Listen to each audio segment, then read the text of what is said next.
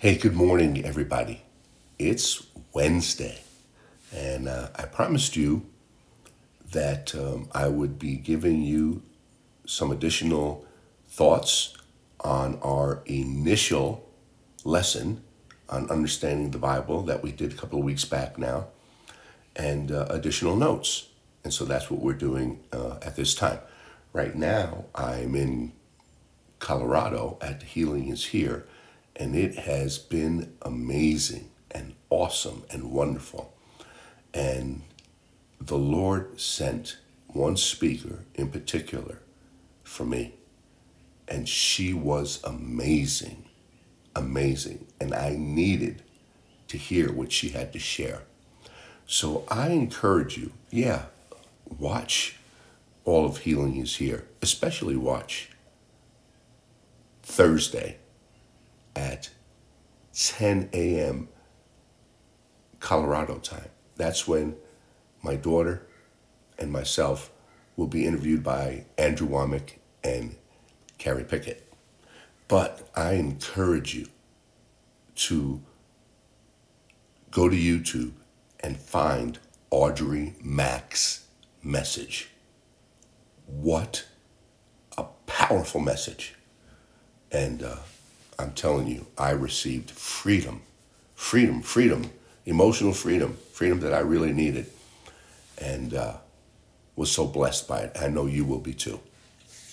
So it's just it's beautiful here, but I wanted to get on, and uh, um, those of you that have become, you know, foundational partners, you are a gift. I, I praise God for you, and this ministry is headed into some uh, new and exciting directions, and the Lord has been blessing, and that blessing has been coming has been coming through um, people like you. And I encourage you, if you like these series, if you like the teachings, um, if you think others should should uh, hear them or might want to be a part of them, share them, share them, share them. And eh, you know, if they're not sure, um, I will invite them uh, as guests and so that they could get a feel or see for themselves. Um, but next Tuesday, we're going to be on live on Zoom again, and you'll be getting your invitations. It will be recorded. You will get notes, and we'll be continuing. But I wanted to, again, talk about some additional insights from our first session. Lesson one Understanding the Bible. And particularly from uh, section B, understanding understanding theology, the study of the nature of God and religious belief. And and it's amazing how theology and the study of theology and the study of the nature of God, they complicate things so very much.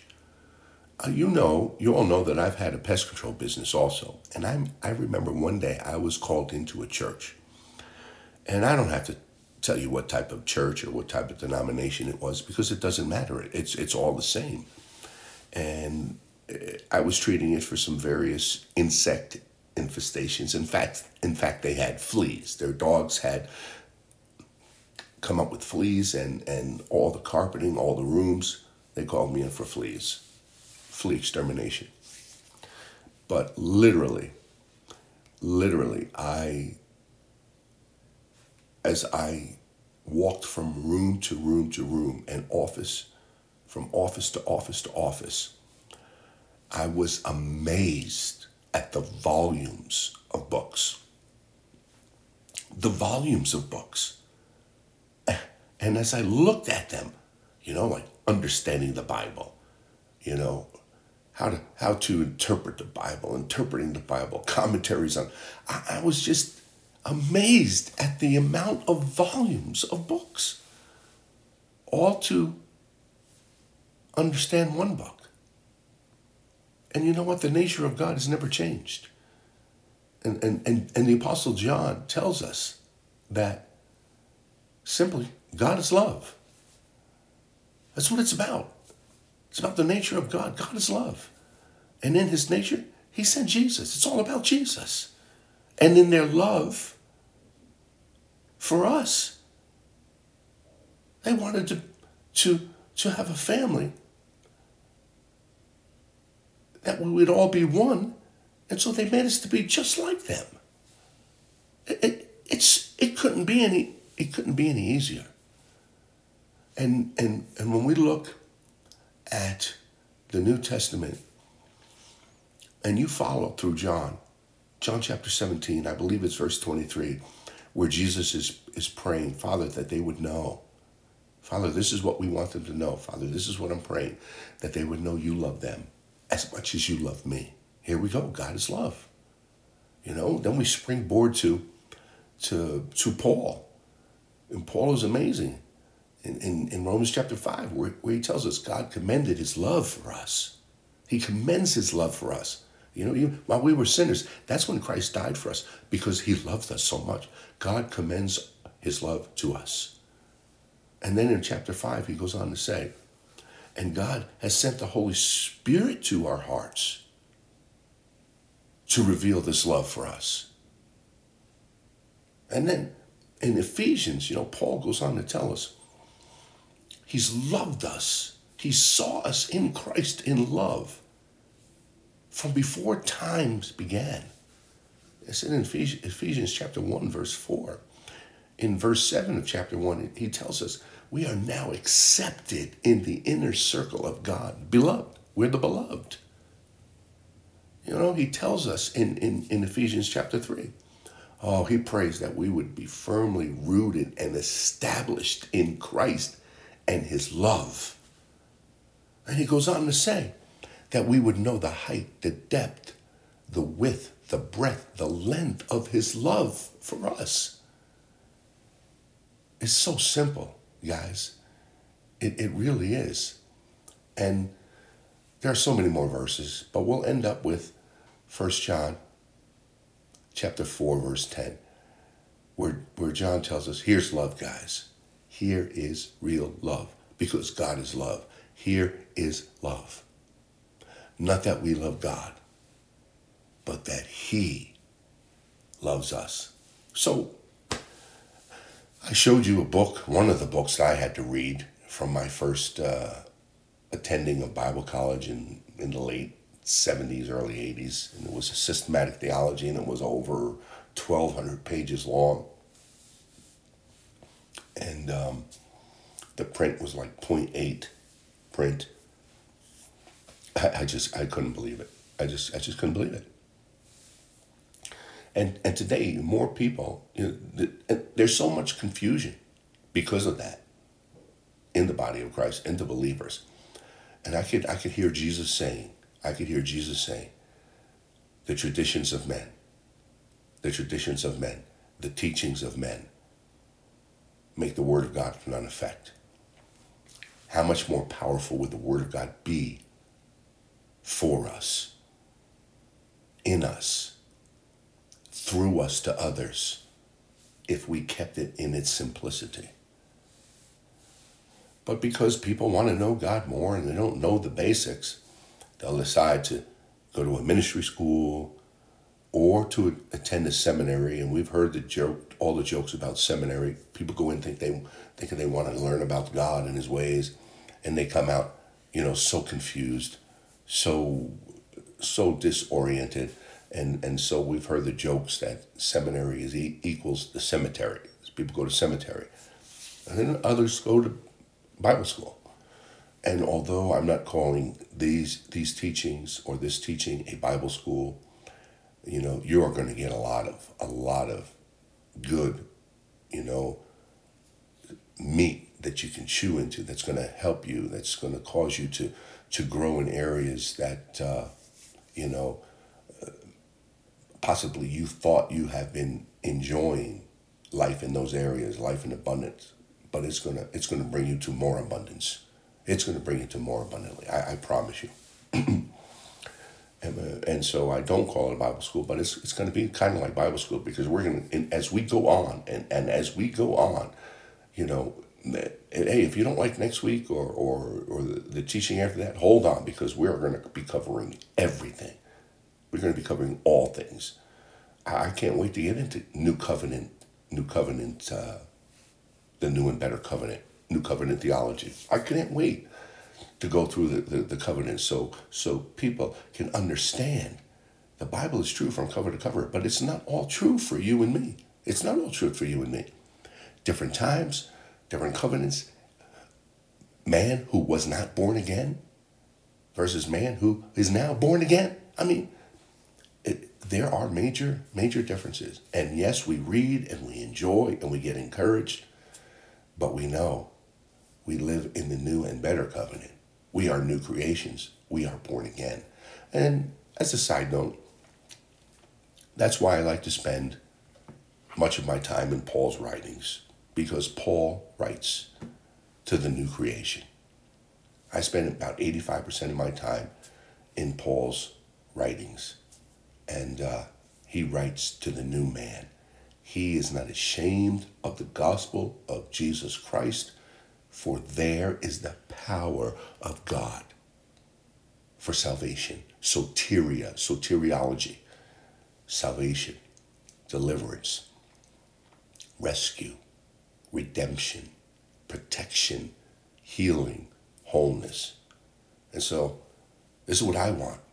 I want to learn this power that comes from God through the simple gospel of Christ, the anointed one with the anointing. That's what Christ, when you see Christ, know that it's talking about the anointed one and the anointing. We're going to talk about that later on too. so, systematic theology is one way of understanding it. The other way is biblical theology, letting the Bible, you know, explain itself. And it's amazing. The amazing thing about the Bible, especially what I've found through Paul's writings, is as you read it, it will give correction to itself it will it will give definition to itself. And what do I mean by correction? And what do, and what do I mean by de- definition?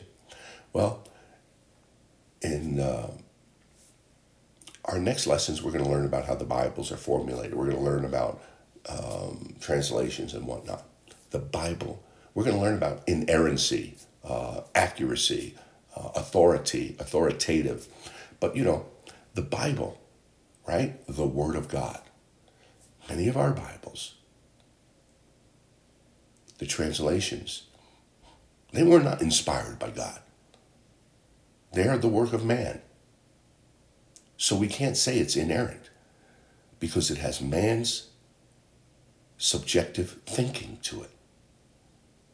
It has wordings from cultures that had nothing to do with the cultures of the day where the original manuscripts were being written. You know, and now we live in a day where wordings are completely different.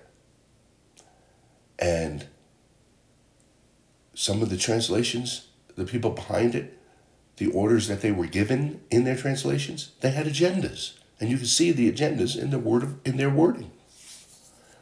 And this is why I tell you, you have to have right filters. When you read the New Testament, your filters are I am, I am just like Jesus Christ. I am just like Jesus Christ, period. If you can't say it about Jesus, you can't say it about me. If you can say it about Jesus, you can say it about me. If Jesus can do it, then I have the power and the ability to do it. And if Jesus has it, is heir of it, so am I. So my filters of reading the scriptures are very easy. I can, I am, and I have. And as I read translations, and they have wording that's contrary to that, I know it's wrong. But here's where I was saying that the Bible will, will correct itself if Paul is wrongly translated in one portion of Scripture, as you keep reading Paul, you're going to see other areas where, wait a second, is Paul schizophrenic? Is he changing his mind? No. And Paul's thoughts and thinkings and reasonings and theologies and doctrines will be proven, it will prove itself out as you continue reading. That's why it's very important to read read whole letters, not just not just a scripture or or one, one scripture or two scriptures or three, but a whole letter.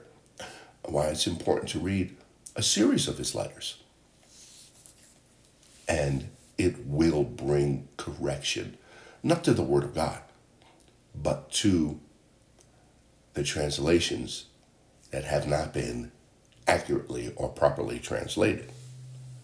So, biblical theology. And then we talked about in um, section C. So I hope you have your first notes, your first week's notes as we're going through this. You'll also have these notes with you. We talked about exegesis and eisegesis, two ways in um, looking at the Bible. And eisegesis is approaching the Bible and pulling from what it, it says, making hermeneutics extremely important. And for instance, we, we looked at Matthew chapter 24. And Matthew chapter 24 talked about heaven and, and, and earth. Jesus was referring to the fact that he did not come to, to, you know, to do away with the law, but to fulfill the law. And until heaven and earth pass away, not one jot or tittle should pass away. And and then he talked about destruction. Destruction of Jerusalem, not one stone being left on another. You can go and read this. But here's eisegesis, right? It's pulling out what the Bible really is saying, what, what it's really telling us. And hermeneutics, and we're going to talk about hermeneutics, is so very important. All right? what was Jesus talking about?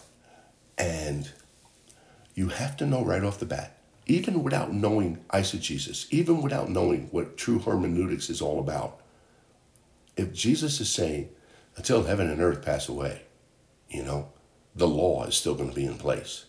That's what he's saying. If that was the case, guys, we're all breaking the law. We're all lawbreakers. We all should be living living under the 613 ceremonial laws, celebrating all the, festivals and and and we we should be definitely, you know, the Big Ten should be ruling and reigning our lives. We should be going to worship, to service on the Sabbath, on Saturday. I mean, celebrating the moons and I, I we're all we're all living wrong if we're living in the new covenant. If what Jesus was talking about was really heaven and earth. And then I, I included in the first week's notes the, the meanings, especially of that day when they heard the words heaven and earth and how it related to the temple. The temple, the inner sanctuary, the outer courtyard, the surrounding areas, how it was a picture, you know, of the universe, of the earth. And in there was heaven. It was the portal between man and God, that holy of holies, the holy place. And so they understood what Jesus was talking about. And he was talking about his destruction. And once his destruction, once its destruction came, then the law would no longer be in place. And so, when will these things take place? and he gives them warnings and signs. And now, historically, which is very big for hermeneutics, we know he was talking about the temple and he was talking about the destruction of Jerusalem that would take place in AD 70, where it was totally devastated. The entire place was laid to waste and laid to ruins. Abomination of desol- desolation took place in that temple. The temple was destroyed. The temple was put on fire. There was not one stone laying on another. And you see what Jesus was talking about, what they were hearing, what they were understanding. And I'm going to tell you this when we go through the through the New Testament from Acts to Revelation, you are going to see all the warnings that are in complete agreement with Jesus' warnings, how the apostles, how the writers of the letters of, of, of, of the, books that we now call our Bible, our New Testament, were all in agreement and they were all talking about these warnings. And when I spell them out and when I show you them, you're going to go, wow. And so um, this is exegesis, letting the Bible, right, be the Bible, pulling from it what it is saying, using correct hermeneutics, which is extremely important. But most of us, most of us, we're involved with eisegesis. And it's approaching the Bible and inserting what we think is there, what we think it means, what we think it's saying. All right? And we, we talked about Revelation chapter 8, verse 13, where it talked about an eagle, you know, and preachers, you know, who who are not understanding eschatology right because, for instance, the heaven and earth and the destruction, they're thinking that it hasn't taken place, it hasn't happened, it's going to happen.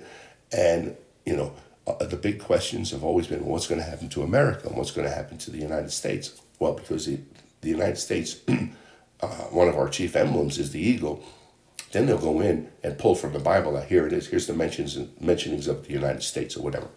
And you know what? That's eisegesis and it's it's it's not accurate and and because of that there's so many inaccuracies accuracies out there today and we're going to be exposing many of them and some of them and you know maybe some of you are going to want to you know suck me in the nose or whatever. But some and some of you are to say wow i'm free. I'm really free now. And i really understand. But you know eisegesis and what did they get him from? They get him from because most people's studies or the way that most people approach the Bible is is uh, devotionally. You know, they'll have books where they'll read, you know, one sentence, one one scripture, and then someone will give it all his thoughts, and that's how they get their biblical training and their biblical understanding. Well, that's basically from people most most of the time that, that are using eisegesis, you know, or then from the from the from the platform every Sunday, you know, topical messages that are not properly hermeneutically, you know, developed and and and and and formulated from the scriptures. Ministers, and I, I know it to be true. I, I, I remembered when I was to become a pastor, I was like, wow, Lord, how do I come up with 52 messages a year? You know, and then, you know, you, you formulate in your mind, uh, okay, what are they going to need to hear? Well, they're going to need to hear messages about this, messages about that, messages about this, messages about that. And then what you do is you go into the scriptures and you try to find scriptures that will prove your topics. And many oftentimes, they might be good topics, but they're not scripturally accurate because, because what you are making them to be, what your topical message is, is not what they were meant to be or what they were meant to say. And that's where hermeneutics becomes so important. I, ho- I hope this is making sense. And uh, so we talked about that. And, and when, when, when you're talking about, eisegesis, it, it, listen, I'm a small example. I, am as a director, and people are deciding whether or not they, they want to come to college, Bible, the Charis Bible College or not. You know, they'll come up to me and and you know God spoke to me, and here's the scripture God spoke to me, and I'm like, hmm, okay, all right, and then they'll come back to me you know, a week later or a month later, and they say, and they'll say, well, you know what? I don't think I, I, I think I have to leave school because God showed me this, God told me this, and it's another scripture. And here's, you know, you you have no idea as a director how many times, you know, people let you know that God changes His mind. Uh, you know, God wants you there. God doesn't want you there. God's going to provide. God's not going to provide. You know, you know. Uh, yes, you do. Yes, you should. No, you don't. God, you know, it's, it's all God. And when you get the God card thrown at you, well, God said and God told me, and you know, and uh, what can you do with that? You, you can't do much with that. But um, that's the difference. And you know, does God speak to us? Yes, He does. But He speaks to us through the Holy Spirit, through the leading and guiding of the Holy Spirit. And when He does, right, that's called the Rhema, the Rhema word. When He does, it's not going to be in uh, conflict with the Scriptures. It will not be. So, uh, eisegesis, exegesis, and um, one of the root issues and challenges and difficulties, the problem comes alongside of eisegesis is how do we interpret the scripture? And in Second Peter, 2 Peter chapter 1, verse 20 and 21, it says, knowing this, knowing this firstly, that no prophecy of Scripture is of any private interpretation. For the prophecy came not in old time by the will of man, but by holy men of God who spoke as they were moved by the Holy Ghost. Okay? No private interpretations. No private interpretations. Hey, this is what I believe it means. This is what I believe it means. No private interpretations. And this is why we talked about uh, letter D, hermeneutics. Hermeneutics is from the Greek root word meaning to interpret. So hermeneutics is not related just to theology, but any study of literature or history that requires interpretation. It is the art or science of interpretation. You know, it asks the questions who said it? Who was the audience? What's the historical setting? What's the historical background? What were the hearers hearing? What did it mean to the author? What did it mean to the original hearer or reader, which is reader relevance? So vitally important. That's how we we go into our studies of what was meant when he said heaven, when Jesus said heaven and earth will pass away. All right, or until heaven and earth pass away. We know now. We know now. And um, and hermeneutics is so vitally important because not only for changes in our own languages and cultures, but in theirs as well as changes within the so called original languages of Hebrew and Greek and Aramaic. And so, what we are going to do as we continue to unfold lesson after lesson after lesson is to look at the scriptures and try as, as hard and as, as best we can by the leading of the Holy Spirit to be hermeneutically correct. Because then your true understanding and your true freedom, that's where it will be found. And um, here's some other scriptures I've given you to please look up. Look up 2 Peter chapter 3 verse 7. Look up Matthew chapter 5 verse 18, chapter 24 verse 3 and verse 35. Very vitally important. And they're all talking about the example, the easiest, easiest of examples that I can give you heaven and earth, the temple, the destruction of Jerusalem. And I ended with this, this statement Can Christians excuse themselves from obeying the law of Moses? Jesus plainly said, Until heaven and earth pass away, not the smallest letter or stroke shall pass from the law. Matthew 5, verse 18. Surely that would mean we are still under all 613 commandments of the Pentateuch, and, must, and, and they must be followed until some cataclysmic event takes place. And so, these are some additional notes, some, some additional understanding. And this is why it's important for you to know your scriptures and to read them. You know, I have such peace in Col- from Colossians where it talks about the cross, how Jesus nailed the ordinances that were against us, that were contrary to us. And that's talking about the law, the law, the Big Ten, and the ceremonial law. He nailed them to the cross, canceling them out. All that was against us, contrary to us, condemning to us. So, Colossians is very important in hermeneutics in helping us understand it.